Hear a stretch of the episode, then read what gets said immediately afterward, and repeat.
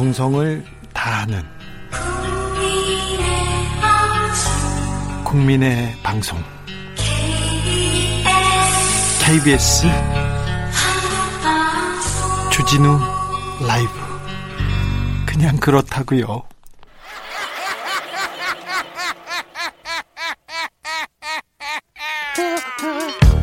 발로 뛰는 기자, 탐구하는 기자, 세상의 질문을 마구 던지는 기자, 기자가 본 오늘의 세상, 기자들의 수다. 라이브 기자실을 찾은 오늘의 기자는 한결의 김민아 기자입니다. 안녕하세요. 네, 안녕하세요. 잘 계시죠? 네, 불러주셔서 감사합니다. 불러줘서 감사하다니? 네. 네, 100일 되신 거 축하드리고요. 아, 네, 뭐 축하할 일은 아닌 것 같고요. 네. 네. 아, 좀 더 잘해야 될 텐데. 아, 100일, 100번째 했는데, 100번째 했는데, 아직도 이렇게 어색어색합니다. 네. 4747님이, 아이고야, 고마, 웃자노. 그래서 엄마가 집은, 집에서 잠은 자라고 하셨구나. 아, 잠은 집에서 자야 된다. 어머니가 말씀을 많이 하셨는데요. 저는 그 말 이해 잘 못했거든요. 왜 친구 집도 있는데 막 그 어렸을 때 저는 그렇게 얘기했었는데 아그 이번에 곰 얘기를 불곰 얘기를 들으니까 아 엄마가 잠은 집에서 자라고 한 얘기를 이제 알았습니다. 저도 알았습니다. 5383님 동물들 소식은 늘 아픈 소식들 뿐이니 어떻게 동식물 전부가 사람 입맛에 맞아야 하나요? 마음 아파서 원. 그러게요. 사람도 사람 입맛에 안 맞는데 어? 사람도 사람 말을 안 듣는데 왜 동물한테 사람의 기준을 내는지 잘 모르겠어요. 네.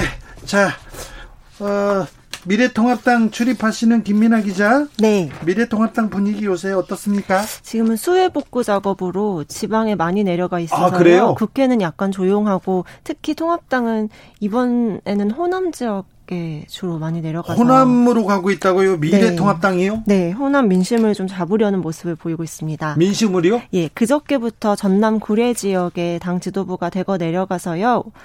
봉사활동하고 네, 막 봉사활동하고 있습니다. 네. 김종인 비대위원장도 갔어요? 김동, 김종인 비대위원장은 어제는 갔었고 오늘은 이제 국회에서 업무를 받고 네. 또 다음 주에 광주 5.18 민주묘지를 참배한다는 계획을 밝혔습니다. 네. 그래서 아무래도 그 당 지지율이 약간씩 상승 국면에 있다 보니까 예. 영남권 영남 정당을 탈피하고 호남도 좀 약간 눈길을 돌려야 된다라는 그런 전략에 따라서 호남 지역에 좀 공을 들이는 모습입니다. 영남 정당을 탈피한다고요? 네. 가능할지 모르겠지만요. 그러게요. 그러게요. 호남 지역에서 마음을 얻겠다.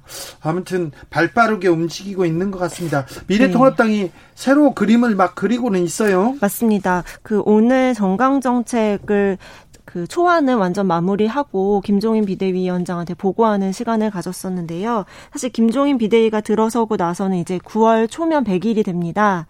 그래서 그 전까지 이제 당의 체질 개선 작업에 굉장히 몰두를 하고 있는데 그래서 어떻게 바꾼답니까? 오늘 발표된 내용 중에서는 기본소득 아, 기본소득이요? 네. 네. 또 권력형 비리에 대해서 뭐 공소시효를 폐지해야 된다 이런 얘기도 있었고 예? 청와대 민정 민정 인사수석실을 폐지해야 된다 이런 정치 개혁 분야가 있고 또 뭐 그 공적 영역에 남녀 그 인원을 동수로 해야 된다 양성 평등 그리고 뭐 피선거권 연령을 만 18세 이상으로 인하해야 한다. 라는 정치 개혁 분야에 피선거권 연령을 네. 그 그 낮추는 거에 대해서는 계속 반대하고 있었잖아요. 근데 이제 좀 중도층을 겨냥하고 중도 정당이라는 모습을 보이기 위해서 사실 보수 정당으로서는 굉장히 혁신적인 그 키워드를 많이 가지고 나오는 것 같습니다. 어, 지난번에 네. 그 새로운 정강 정책 낸다고 하면서 네네. 국회의원 사연임 제안하자 이렇게 얘기했는데 이 부분은 어떻게 됐어요? 네, 맞습니다. 오늘도 이 부분이 좀 논란이 됐는데 그 정당 정책을 정하는 분들이 대체로 그러니까 의원은 별로 없고 젊고 원외에 네? 그 비대위원들이 중심이 돼서 이제 정강 정책을 만들고 있는데 네. 그렇다 보니까 뭐 사연님 을 제안하자라는 의견에 대해서 당 내에 중진들은 굉장히 반발을 하고 있던 상황이었고요. 네. 그래서 오늘 그 보고에서도 사연님 제안하자라는 얘기는 계속 나왔는데 이게 그 당 비대위 회의를 이제 진행하면서 진짜로 받아들여질지는 좀 두고 봐야 될 것 같습니다. 4200님 문자인데요. 호남 고속도로를 이용해서 광주 가고 있습니다. 논산 지나면서 비가 많이 내리다가 여산 지나니 앞이 보이지 않습니다. 모두 라이트를 켜고 비상등 켰습니다. 그런데 이 와중에도 왔다 갔다 탔다. 이렇게 추월하는 차들이 있네요. 이렇게 얘기하십니다. 호남 고속도로 그러니까 전주, 여산, 논산 이 지역에 비가 많이 온답니다. 각별히 유의하시기 바랍니다. 어, 4대강 사업 계속 논란이 되고 있어요. 네. 그런데 이명박 대통령을 이렇게 정쟁의 한 가운데로 끌어들이는 게 미래통합당한테 도움이 될까요? 그러게 말입니다. 이게 처음에는 정진석 의원이 사실 자유한국당 시절에 4대강을 폭 4, 대강 대책위원장을 맡았었거든요. 그리고 뭐 MB하고 가까웠죠. MB계라고 볼 수 있죠. 예. 그리고 이제 오늘은 진짜 대거 MB맨들이 전면에 등장을 해서요. 예? 그뭐 이 4대강 사업을 다시 한번 음, 어떤 효과가 있었는지를 제대로 따져보자. 뭐 꿀릴 거 없다. 약간 이런 취지의 발언을 계속 이어갔습니다. 꿀릴 건 없다고요? 네. 꿀릴 것 없다고요? 그런데 이 부분이 박근혜 정부 때 박근혜 정부 감사원에서 이미 홍수와 저기 4대강은 전혀 연관 없다. 맞습니다. 이렇게 결론이 난 사건이잖아요. 네, 맞습니다. 이제 그런데도 MB맨들이 오늘 뭐 예를 들면 이재호 전 특임 장관은 네. 이번 비에 4대강 보호가 없었더라면 나라 절반이 물에 잠겼을 것이다. 나라 절반이요? 그럼 예, 그렇게 말씀하시면서 부동산 정책 실패를 4대강으로 호도하지 말라라고 이제 여당한테 공세를 폈고 예. 또 지금 무소, 무소속이지만 MB 계열이죠. 권성동 의원도 네.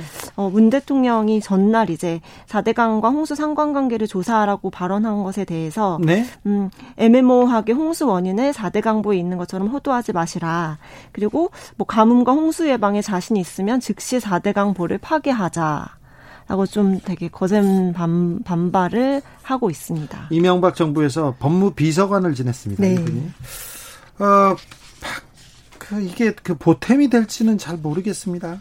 네, 사실 그 4대강 때문에 오히려 홍수가 그러니까 창녕 지역 같은 경우에는 오히려 좀 더 물 피해가 더 심했다는 주장도 있어서 그 민주당 쪽에서도 4대강을 제대로 한번 다시 따져봐야 된다라는 주장이 같이 나오고 있어서 어쩌면 9월 그 국정감사 때 이 4대강 문제가 다시 국회로 불러 나오게 되지 않을까 예상도 됩니다. 네. 음. 그 친이계는 이명박 전 대통령을 사, 그 다시 불러 나왔고요. 음. 그리고 친박계에서는 또 박근혜 전 대통령 사면론 띄우기 예, 시작했습니다. 맞습니다. 오늘 윤상현 의원과 그 박대출 의원이 예. 박근혜 대통령이 뭐 1234일이 된다고 합니다. 벌써 네. 광복절 네. 맞아서 광복절 사면을 좀 해줘야 된다. 그것이 통합의 상징이 될 것이다라고 문재인 대통령한테 요구하는 그런 페이스북 글을 나란히 올렸습니다. 박근혜 전 대통령 사면이야말로 국민 통합이다 이렇게 얘기하고 있는데 이게 또 당내에서 좀 파장을 일으킬 것 같습니까? 그러게요. 사실 그 지금 김종인 비대위 들어서고 나서는 친박 계열과는 굉장히 선을 긋는 중도층에 친화된 행보를 보이고 있었거든요. 네? 그 와중에 이제 뭐 우리 공화당이나 좀 더 이제 오른쪽에 있는 정당들에서는 그 미래통합당의 이런 그 기치를 되게 비판적으로 바라보고 있었고요. 근데 선거 끝나고 나서 네. 그 박근혜 대통령을 그 외치는 목소리가 크게 줄어들었잖아요. 맞습니다. 우리 공화당도 거의 원외 정당이 됐으니까 예, 자취를 감추었고요. 예, 예. 그런 와중에 이제 좀 그런 불만들을 모아서 이 친박계 윤상현 의원, 윤상현 의원은 사실 무소속이고요. 예. 윤상현 의원과 박대출 의원 또 영남권이시고 하니까 좀 그런 지지층을 결집시키려는 용도로 이런 발언을 하고 있지 않나 이런 생각이 듭니다. 지지층 결집. 자, 친박계 친이계가 나섰습니다. 이거는 또 어떤 파장을 불러 일으킬지 좀 보겠습니다. 더불어민주당 미래 통합당 두 원내대표 취임 100일 어 비슷하네요. 어, 비슷하네요. 네. 아 비슷하죠. 14일에 김태년 원내대표 그리고 15일에 주호영 원내대표가 나란히 취임 100일을 맞습니다. 예.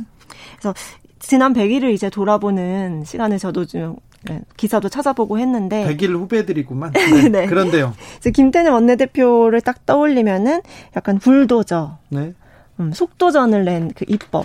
예. 그리고 뭐 추진력이냐 아니면은 뭐 그쵸. 통합당을 좀 배제한 국회 네. 운영이나 운영이냐 이런 그 엇갈리는 반응이 있었습니다. 아, 김태년 그 원내대표가 굉장히 그 토론형이고 화합형입니다. 그런데 네. 지금 그 원내대표에 올라서는 계속해서 그 180석의 무게감 그래서 맞습니다. 속도전을 벌이고 있고 네. 계속 하나씩 둘씩 법안을 통과시키고 있습니다. 그런데 미래통합당하고는 좀 얘기가 조금 안 되는 상황에서도 계속 지금 앞으로 나아가고 있습니다. 그렇죠. 그래서 사실 거대 여당이라는 그 책임감을 제일 앞세 앞세워서 네. 지금 이 100일 동안은 국회를 운영한 것 같은데 한그 네. 인터뷰 보니까 앞으로는 협치하는 하기는 협상가다 사실은 이렇게 네, 협상가예요. 사실은요. 앞으로 이제 9월 국회에 대선은 협치의 모습을 많이 보여드리겠다 이렇게 좀 포부를 밝힌 것을 보았습니다. 아, 100일 되고 좀 제스처를 좀 전략을 바꾸는 듯한 김태년을 보게 되는군요. 네. 주호영 원내대표는 어떻습니까? 네, 사실 요새 분위기 좋죠?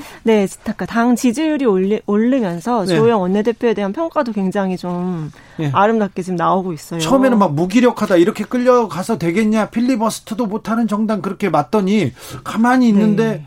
계속 지지율이 미래통합당이 올라가고 있어요. 그래서 주호영 원내대표도 지금 계속 상한가로 올라가고 있습니다. 맞습니다. 사실 주호영 원내대표의 100일을 돌아보면은 저한테 제일 먼저 떠오르는 것은 그 사찰 네. 돌면서 이제 사맹했던 네. 거죠. 원내대표직을 그땐 내려놨었죠. 예. 그 정도로 이제 원구성에서 완전히 끌려가는 모습을 보였고 상임위원장도 18대 0.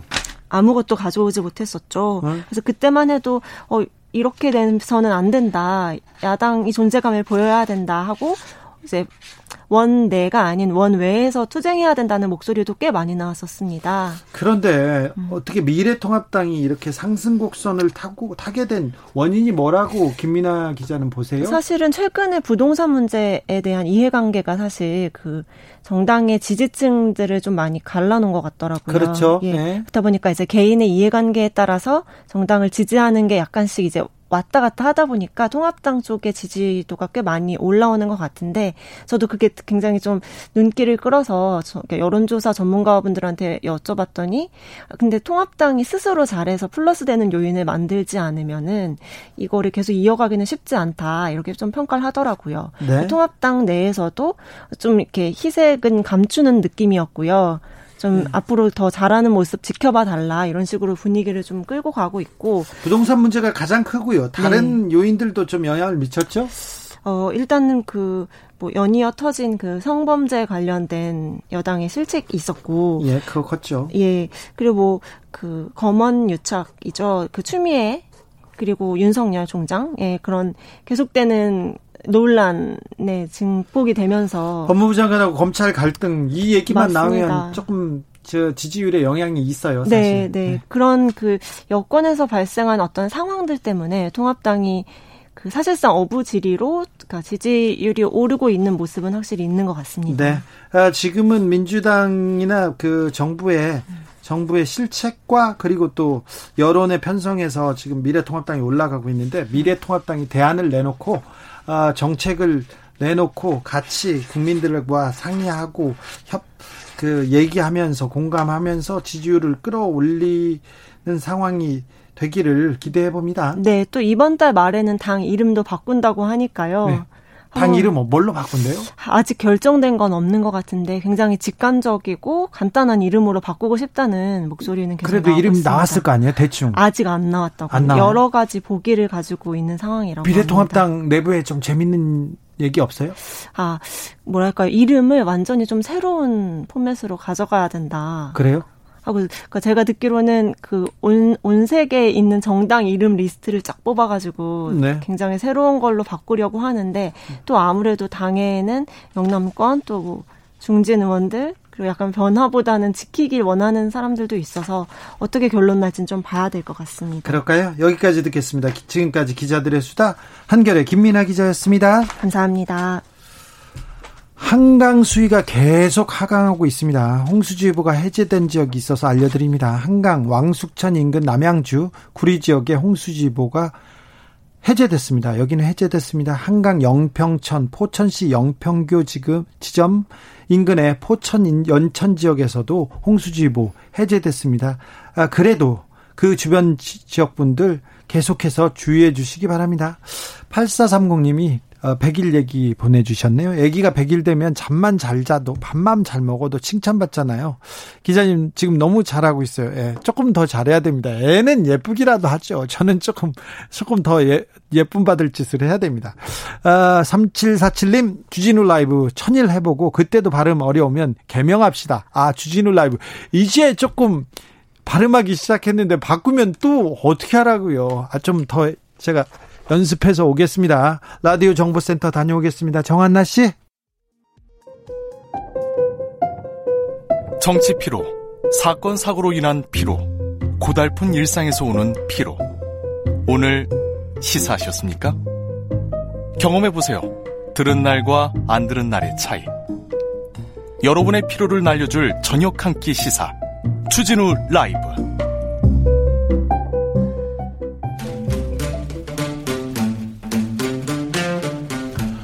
청년이 보고 듣고 느끼는 요즘 우리 사회 그것이 궁금하다 청년에게 묻는다 요즘 뭐하니 프로게이머 출신 유튜버 황희두 씨 어서 오세요 네 안녕하세요 네. 잘 지내셨어요? 네 요즘도 잘 지내고 있습니다 아, 요즘도 잘 어떻게 잘? 그냥 매번 비슷한데 요즘은 그래도 좀 주위 친구들한테 연락도 많이 하고 예? 그동안 좀 많이 소홀했던 것 같아서 주위에 친구들 매일 만나지 않나요? 그 나이 때? 저는 요즘 너무 공부도 할 게 많고 하다 보니까 어. 연락을 좀 못 하고 있어서 무슨 청년이 공부하고 있어요? 아 공부는 해야죠. 아, 저는 프로 게이머 하다 보니까 뒤늦게 공부하고 있습니다. 아 뒤늦게. 네.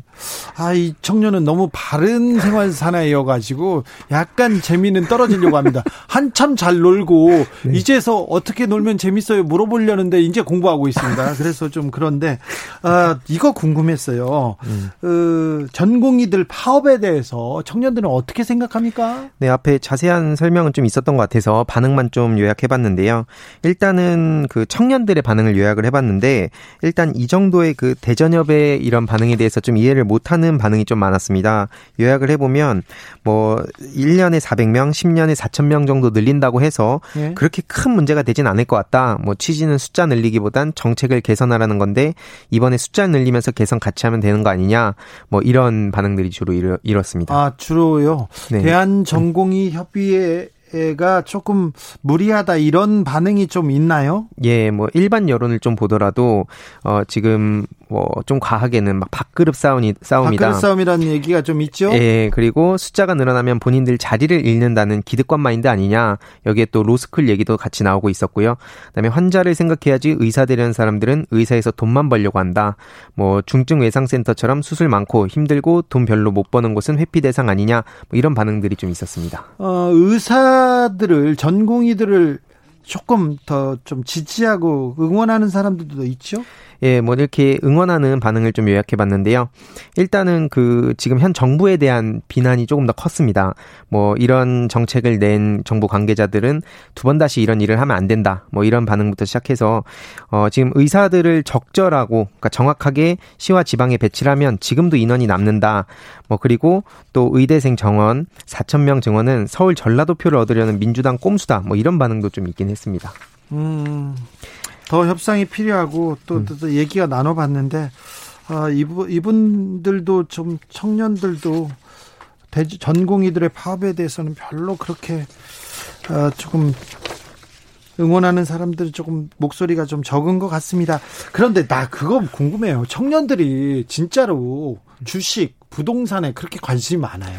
어, 굉장히 관심이 많고, 이게 실제로 그 요즘 좀 플러스 해가지고 유튜버까지 관심을 되게 많이 갖고 있는데요. 유튜버? 요즘 돈, 돈 네. 때문에 그렇죠? 가장 큰 건 제가 봤을 때 유튜버만 하면 이제 돈과 인기가 가장 큰 것 같아요. 친구들이 이렇게 모이면요, 모이면, 아, 누구랑 누구랑 만난대. 그리고 누구 좀 소개시켜줘. 그 연애 얘기 안 하고, 부동산 얘기하고 유튜버 얘기하고 그래요? 누가 잘 번다더라 그렇게 얘기합니까? 연애 얘기도 뭐 하긴 하겠지만 중요한 거는 해야죠. 유튜버 요즘 뭐 그 구독자 10만이면 돈 얼마 버냐 이런 네. 거 이런 게좀주 관심사가 더 많아진 것 같습니다. 요즘. 아 그래요? 요즘 중고등학교 강연을 다니더라도 중학생들도 네. 유튜버 돈 얼마 벌어요? 이런 게 현실입니다. 그래요? 예. 얼마 벌어요? 그게 질문이에요? 예. 뭐 이런 거 조회수, 그러니까 예전에는 구독자가 많으면 돈을 많이 번다라고 생각했는데 이제 그게 아니라는 건 대부분 알고 있거든요. 근데 네? 그러면은 이제 돈을 얼마나 벌고 또 어떻게 해야 이 구독자를 많이 늘릴 수 있는지 이게 가장 큰 관심사가 된 것 같습니다. 요즘 회사원 3대 거짓말이 있대요.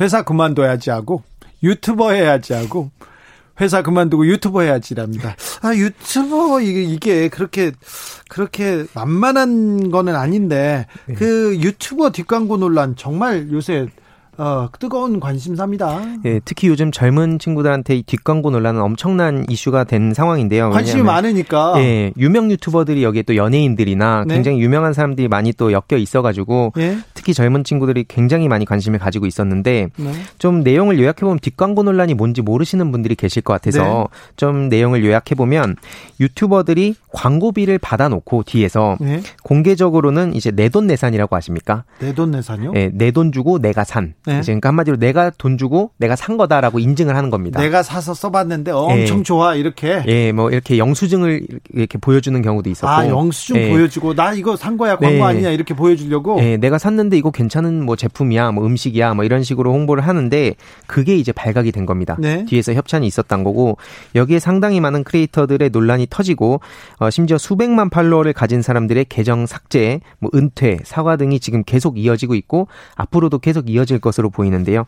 이게 지금 젊은 층들 사이에선 폭우를 제외하고는 제일 관심 있는 이슈라고 보입니다. 네. 이거 그 유튜버들이 뒷광고로 돈을 많이 벌어요? 저도 제가 받지는 않아가지고 잘은 모르겠지만 이렇게 쭉 다른 어떤 제보되는 거라든지 이런 걸 좀 보다 보면 뭐 수천만 원에서 좀 그 이상으로 받는 경우도 있다고 저는 알고 있습니다. 그래요? 예. 유명 연예인들이나 그 한혜연 씨 같은 사람들은 뭐 유명하니까 예. 돈을 많이 받, 수천만 원대 봐도 한 번 찍어주고 수천만 원대요? 네, 뭐 그렇게 받는 엄청 그 팔로워가 많은 사람들은 그런 경우도 있다고 하고 예. 중요한 것은 요즘 젊은 친구들한테 그 연예인보다 유튜버가 훨씬 더 가깝게 느껴지고 또 더 이렇게 어떻게 보면은 유명 연예인들은 잘 모르지만 요즘 유명 유튜버들은 굉장히 학교 내에서도 많은 관심을 끌고 있습니다. 아 그렇다고 예. 하더라고요. 네. 그래서 유튜버들의 뒷광고에 대한 여론 굉장히 뜨겁 뜨거운데 청년들의 그 반응은 어떻습니까? 어, 이번 반응을 좀 보면서 느낀 게 뭐 일반 여론이라든지 뭐 일부 커뮤니티 여론, 청년들 여론 대부분이 비슷했는데요. 이 부분에 대해서는요? 예, 그 다 요약을 해보면 어, 믿을 사람 하나 없다부터 음. 시작해서 뭐 특히 내돈내산은 시청자를 기만한 행위다. 맛없는 걸 그렇게 잘 먹는 걸 보고 이해가 안 됐는데 몇백, 몇천만 원 받고 먹는 거면 나도 저렇게 맛있게 먹을 수 있겠다. 네. 자본주의가 최고구나. 뭐 시청자들에게 홍보를 그렇게 하더니 결국 터질 게 터졌다. 뭐 이게 하루 이틀 일이냐. 이런 반응들이 좀 대다수였습니다. 소비자를 기만했다. 이렇게 좀 속였다. 이게 좀 배신감 많이 느끼는가 봐요. 그래서 어, 나를 속이고 돈을 저렇게 많이 벌어 그래서 좀 더 화가 난 것 같아요. 예, 이게 법도 법인데 지금 이런 어떤 도덕 논란 그리고 배신감이 가장 큰 것 같고요. 9월 1일부터 공정거래위원회에서 추천 보증 등에 관한 표시 광고 심사 지침 개정안을 시행하는데 먹방이나 제품 리뷰 등 유튜버들이 할 때 기업으로부터 대가를 받고 작성하면 광고하라고 그러니까 광고라고 밝혀야 된다는 게 핵심입니다. 네. 근데 중요한 건 여기에도 좀 몇 가지 허점들이 있어서 뭐 유튜버나 블로거가 아니라 사업자를 처벌하는 거라서 실효성 논란이 좀 이어지고 있고 유튜버는 처벌 안 하고요. 예, 그리고 언론사 또한 해당 지침 따라야 되는 거 아니냐 뭐 이런 지적도 있었고 그렇죠. 예, 그리고 협찬을 반복적으로 고지해야 한다는 규정이 예를 들어서 생방송에서 5분마다 이건 광고료를 지급받았다 이렇게 네. 언급을 해야 되는데 그렇게 구체화하다 보면 오히려 흐름이 막 끊기고 시청자들이 방해를 받지 않을까 이런 우려도 있는 상황입니다. 어, 김두관 의원이 그 유튜버 뒷광고는 소비자 기만이라고 벌금 천만 원 하는 음. 법안을 발의했습니다. 음. 코스모스를 노래함님은 역시 관심 없는 나는 젊은 층이 아니구만. 이거 관심 없으면 젊은 층 아닙니다. 저, 저도 잘 몰랐어요. 저, 저 젊은 층 아니거든요. 마이네임, 마이네임 님이 먹방 유튜브 1위가 연봉 28억이라고 하더라고요. 요즘 너무 쉽게 돈 버는 일이 청년들을 망치는 것 같아요. 이런 사람들 이렇기도 해요. 예. 실제로 제가 이제 중학생들이랑 얘기를 많이 하는데 아이들이 유튜버에 왜 관심 가지냐면 아까 말씀드렸듯이 돈 돈과 인기. 음. 돈도 쉽게 벌고 인기도 막 얻고. 예, 그건데 그러다 보니까 특히나 이 논란이 커진 게 평소에 돈을 안 그래도 쉽게 번다는 인식이 있었는데 거기에 이렇게 국민들을 기만했다는 거에 있어서 배신감을 훨씬 더 크게 느낀 것 같고요. 예. 지금 뭐 그래서 뭐 이런 더불어민주당의 전용기 의원도 뭐 뒷광고 제재 법안 내기도 하고 뭐 강훈식 의원도 법안 발의를 지금 준비하고 있다고 하는데 정치권에서도 이렇게 관심을 가질 만큼 좀 굉장히 뜨거운 이슈가 된 것 같습니다. 반우님이 위로받던 사람이라서 더 상대적 박탈감을 더 느끼는 것 같아요. 이렇게 얘기하는데 어, 유튜버들하고 좀 공감한다고 생각하나 봐요. 요새 분들은 요새 젊은 층들은 네. 어, TV 스타는 너무 멀어 보이는데 유튜버들은 가깝고 주변 사람 같기도 하거든. 네. 그래서 공감했는데 속았어 이런 얘기하는 거죠. 예, 그 특히 이 커뮤니케이션 관련해서도 기존에는 이제 일방향적으로, 그러니까 음. 일방적으로 송출하는 걸 보기만 했었는데 이제는 쌍방 소통이 되는 그런 상황에서 심적 더 가까워졌다고 저는 생각을 하는데 거기서 더 크게 배신감을 느낀 것 같습니다. 나야나님 처음부터 내 돈 내산 안 믿었어요. 새삼스럽게 뭘 그렇게 다 아는 사람도 있었어요. 그런데 유튜버들한테 음. 뒷광고를 뒷광고 많이 합니까 진짜 유튜버들이 진짜 많이 합니까? 저도 듣기로는 예. 이게 뭐 더 찾아봐야 되긴 하는데 거의 정말 많은 사람들한테 일단 연락은 거의 다 간대요. 저한테도 여러 가지 뭐 메일은 왔었어요, 실제로. 아, 그래요? 근데 지금 저는 정치 유튜버인데도 저한테 연락을 준 거 보면서 어, 이건 오히려 도움이 안 될 텐데 생각을 해서 전 그냥 껐는데 네. 저한테까지 연락 올 정도면 막 100만, 200만 가는 분들한테는 당연히 엄청난 연락이 가지 않았을까 생각합니다. 아니, 저한테 연락 왔으면 제가 적당히, 적당히 협의해가지고 사법 처리했을 텐데 바로 기사 썼을 텐데 아니, 저한테 연락은 왜 안 오고 특정 기업 것만 오더라고요. 그래서 안 한 거 아닐까요? 네? 왜 나를 무서워하고 저한테도 좀 와주세요. 그러면 제가 이 그 뒷광고의 실태에 대해서 자세히 취재해가지고 어 알려드리겠습니다. 아, 네. 웃을 네. 일이 아니라 저한테는 왜 안 오지? 무서웠나 봐요. 여기까지 들을까요? 네, 감사합니다. 요즘 뭐하니 유튜버 황희두 씨와 함께했습니다. 감사합니다. 네, 감사합니다. 한강, 임진강, 파주시 비룡대교 지점 인근에서 파주 연천 지역 홍수주의보도 해제됐습니다. 지금 홍수주의보가 하나씩 둘씩 해제되고 있습니다. 그런데 이렇게 안심할 때 그때 사고 납니다. 안심할 때 그때 그 더 큰 피해가 오기도 하니까 걱정이 됩니다. 그러니까 어, 끝까지 좀 긴장하셔야 됩니다. 3501님, 세종시 비가 너무 많이 와요. 앞이 안 보이네요. 그러는데 세종시 주변 어, 걱정이에요. 잘 좀 해주세요. 2081님 군대에서 정말 공을 못 차는 후임이 왔었는데 나중에 고참이 되니까 운동장 날아다니더라고요. 주 기자님도 점점 잘하시겠어요. 아, 이거하고는 좀 다른 문제예요. 후임들이 그 앞에다가 공 주고 그 일부러 슈팅도 선임만 하게 하고 그런 식일 거 아니에요. 여기는 좀 다릅니다. 여기는 공정한 데. 교통정보센터 다녀오겠습니다. 정현정 씨. 테이크아웃 시사 나왔습니다. 오늘도 하나 챙겨가세요. 주진우 라이브.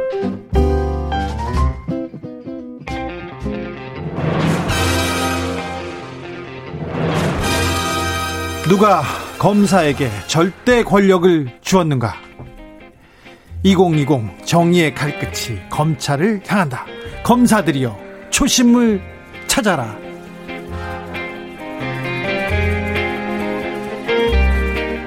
초지일검 정치 검사 박멸 검언유착 타파 검찰 개혁을 위한 뜨거운 한 걸음 주진우 라이브가 검찰 개혁의 벽돌 두 장 놓겠습니다.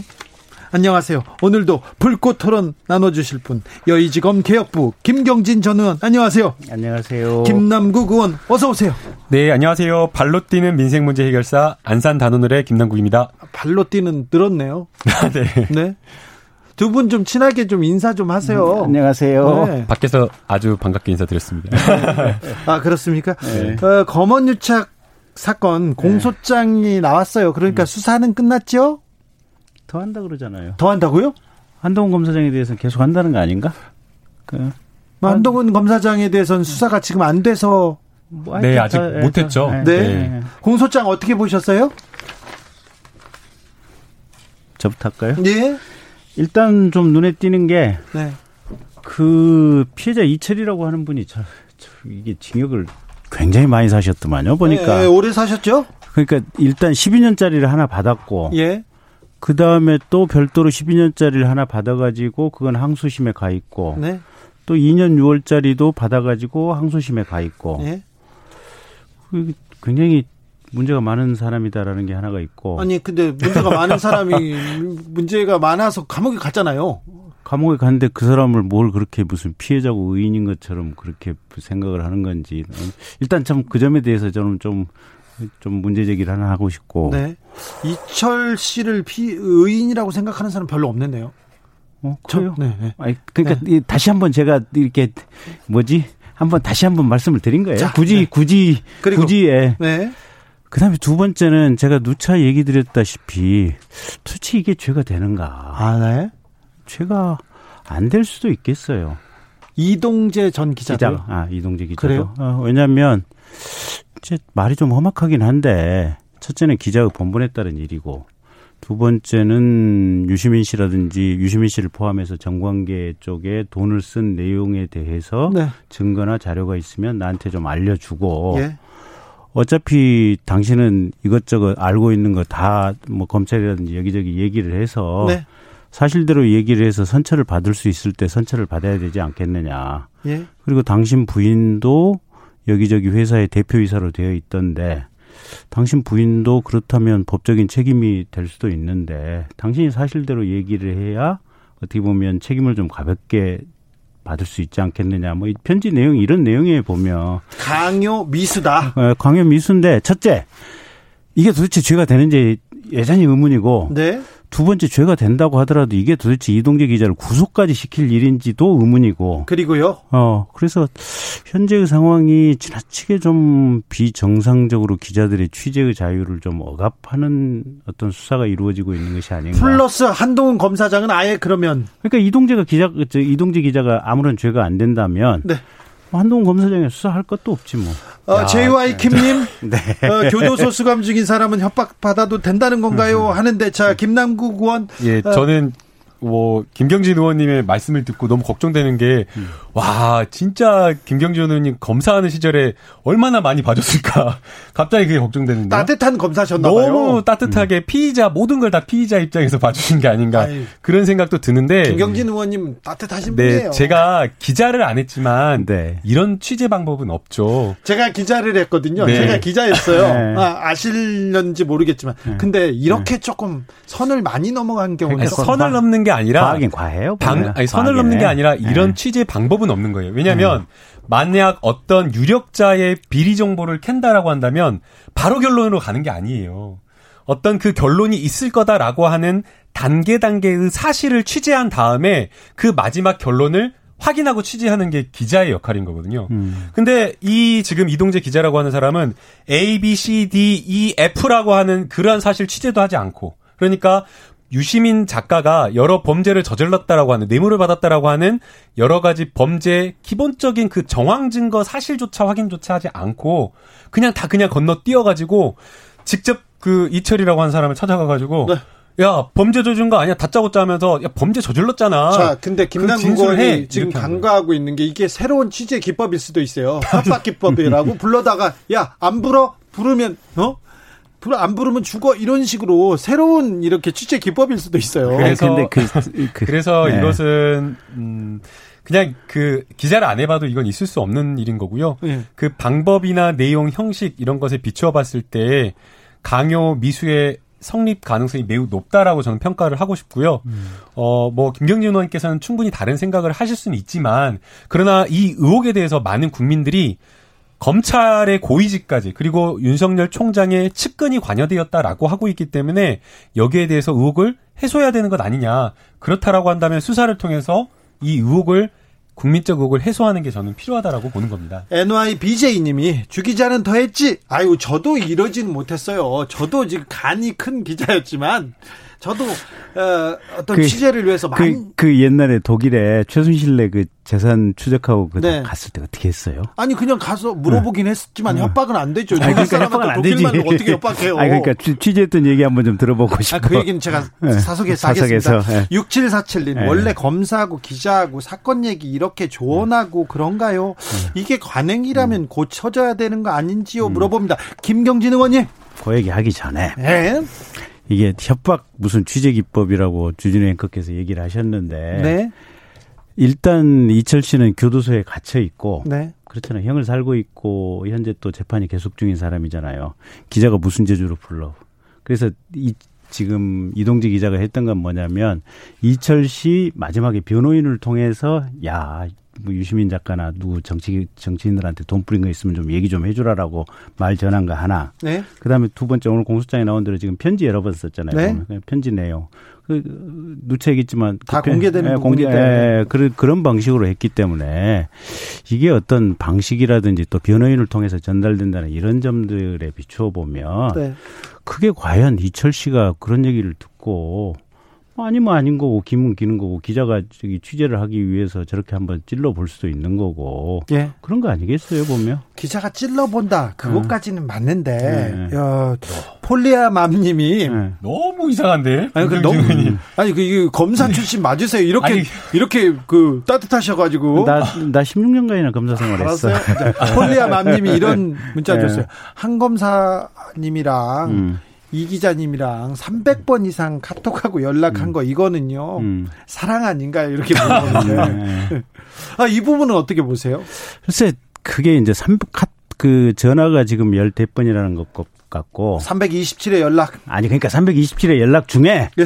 아니요. 저, 카카오톡이 327회고요. 음. 전화가 15회, 그리고 음. 보이스톡이 3회. 3회. 그래서 뭐 외우고 다녀야 됩니다. 예, 그래서 그 지금 이제 전화나 카톡 보이스톡은 이제 그건 통화를 했다고 볼 수 있는데 네? 저 카톡 327회가 뭘 기준으로 해서 counting을 한 건지 모르겠어요. 네. 검사들이 counting 했잖아요. 아니 그러니까 네. 한번 좀 여쭤보고 싶어. 아니 그러니까. 검사가 네. 검사들이 서울지검에서 수사를 했고 음. 그리고 영장이 나왔잖아요. 음, 그렇죠. 아 이제 그 음. 이걸 볼 필요가 있어요. 우선은 그 취재를 한다고 하더라도 아마 취재하는 기자가 아니더라고 다 아실 거예요.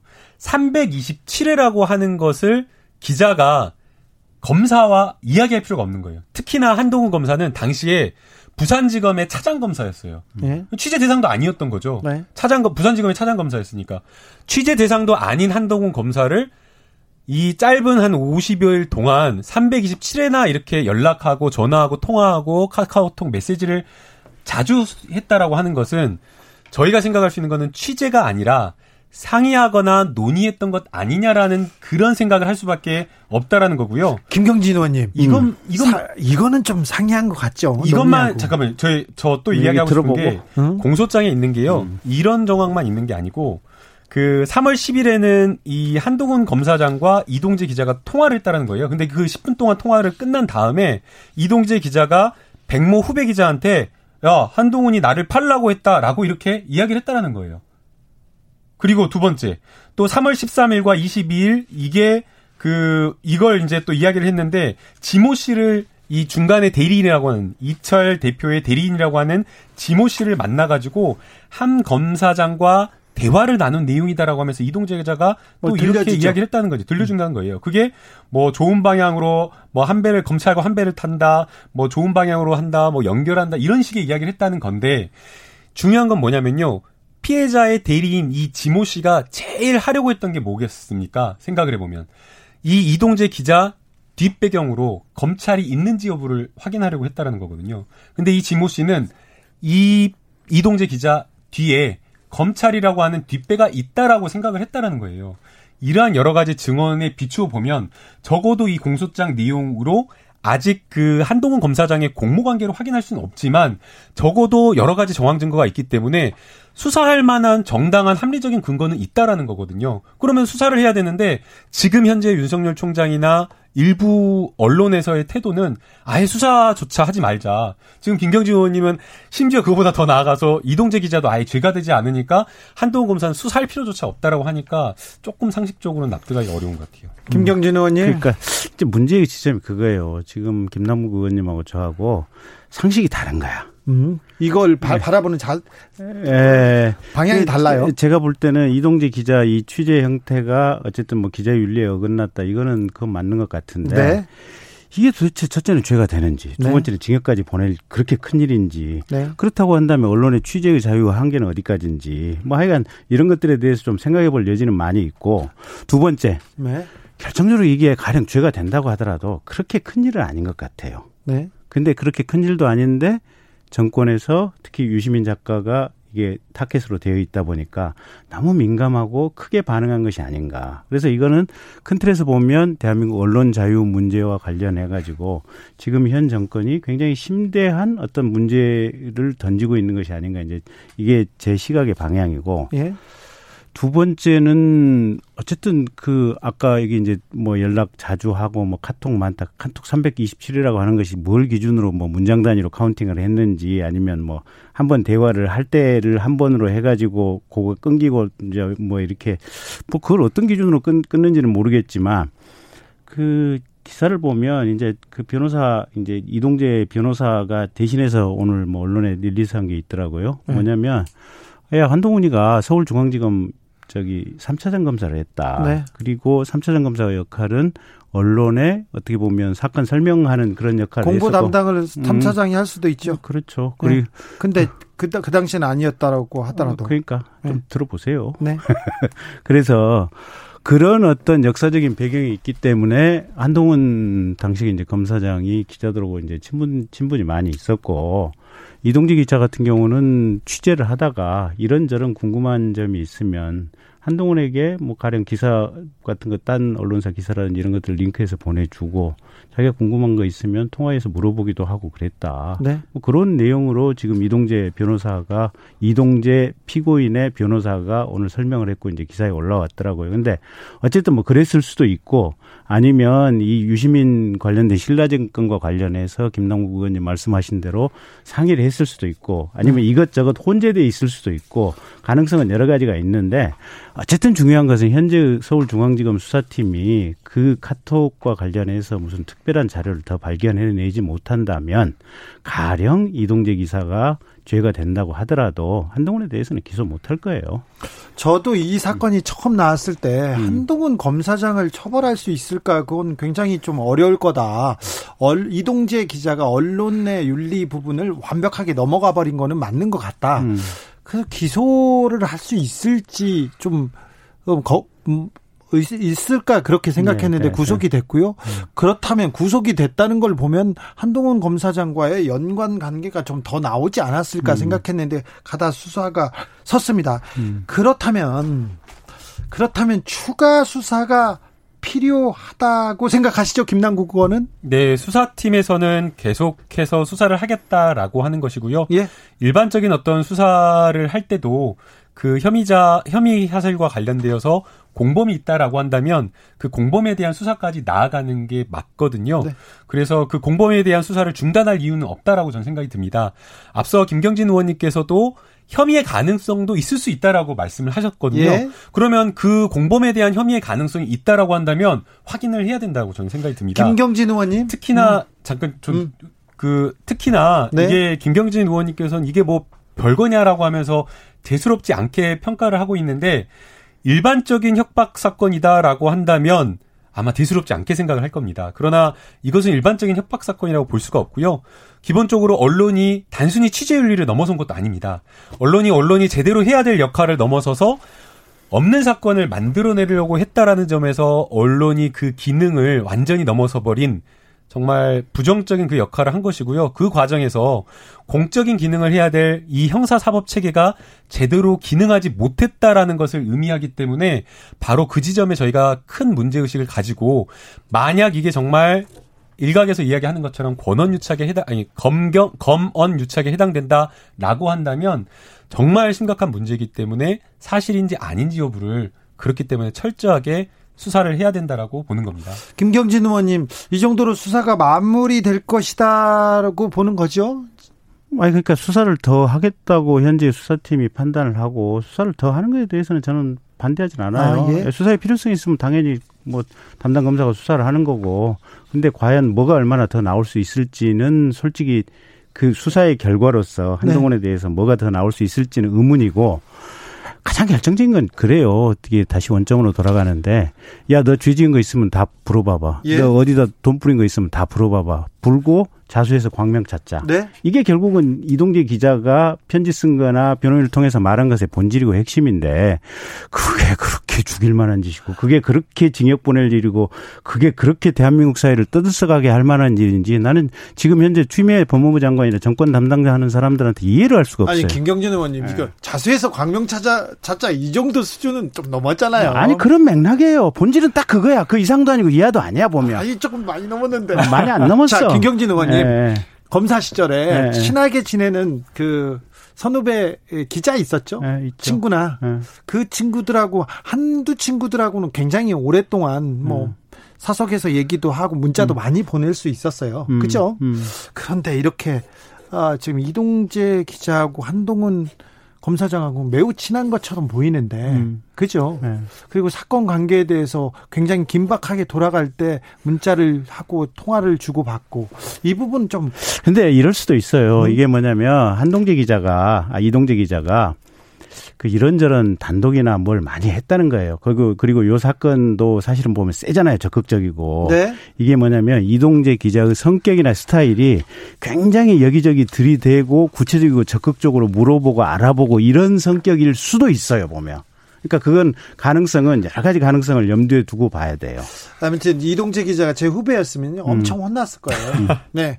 자, 이 문제는 좀 여기까지 하고 네, 검찰 네. 인사 문제도 조금 얘기해 보자고요. 네. 검찰 인사 네. 후에 네. 폭풍이 막 몰아치고 있습니다. 여기선 뭐 정, 뭐 애, 애완 검사, 애완견까지 나왔는데 자, 요 부분은 어떻게 보십니까? 자, 이번에는 김남국 의원 먼저 가겠습니다. 네, 뭐 공조직이나 사조직이나 인사가 가지는 의미는 상당히 큽니다. 그러니까 예? 조직원이 사실 뭐 월급이 뻔하기 때문에 받을 수 있는 그 보상이라고 하는 것은 사실 승진하는 게 상당히 크거든요. 그리고 또 검찰은 주요 보직 이게 예. 중요합니다. 승진 그, 리고 이제 그 다음 단계를 또 가려면 주요 보직을 거쳐야 되기 때문에 네. 그렇기 때문에 더더욱 이제 승진에 굉장히 목을 매는 그런 상황이고요.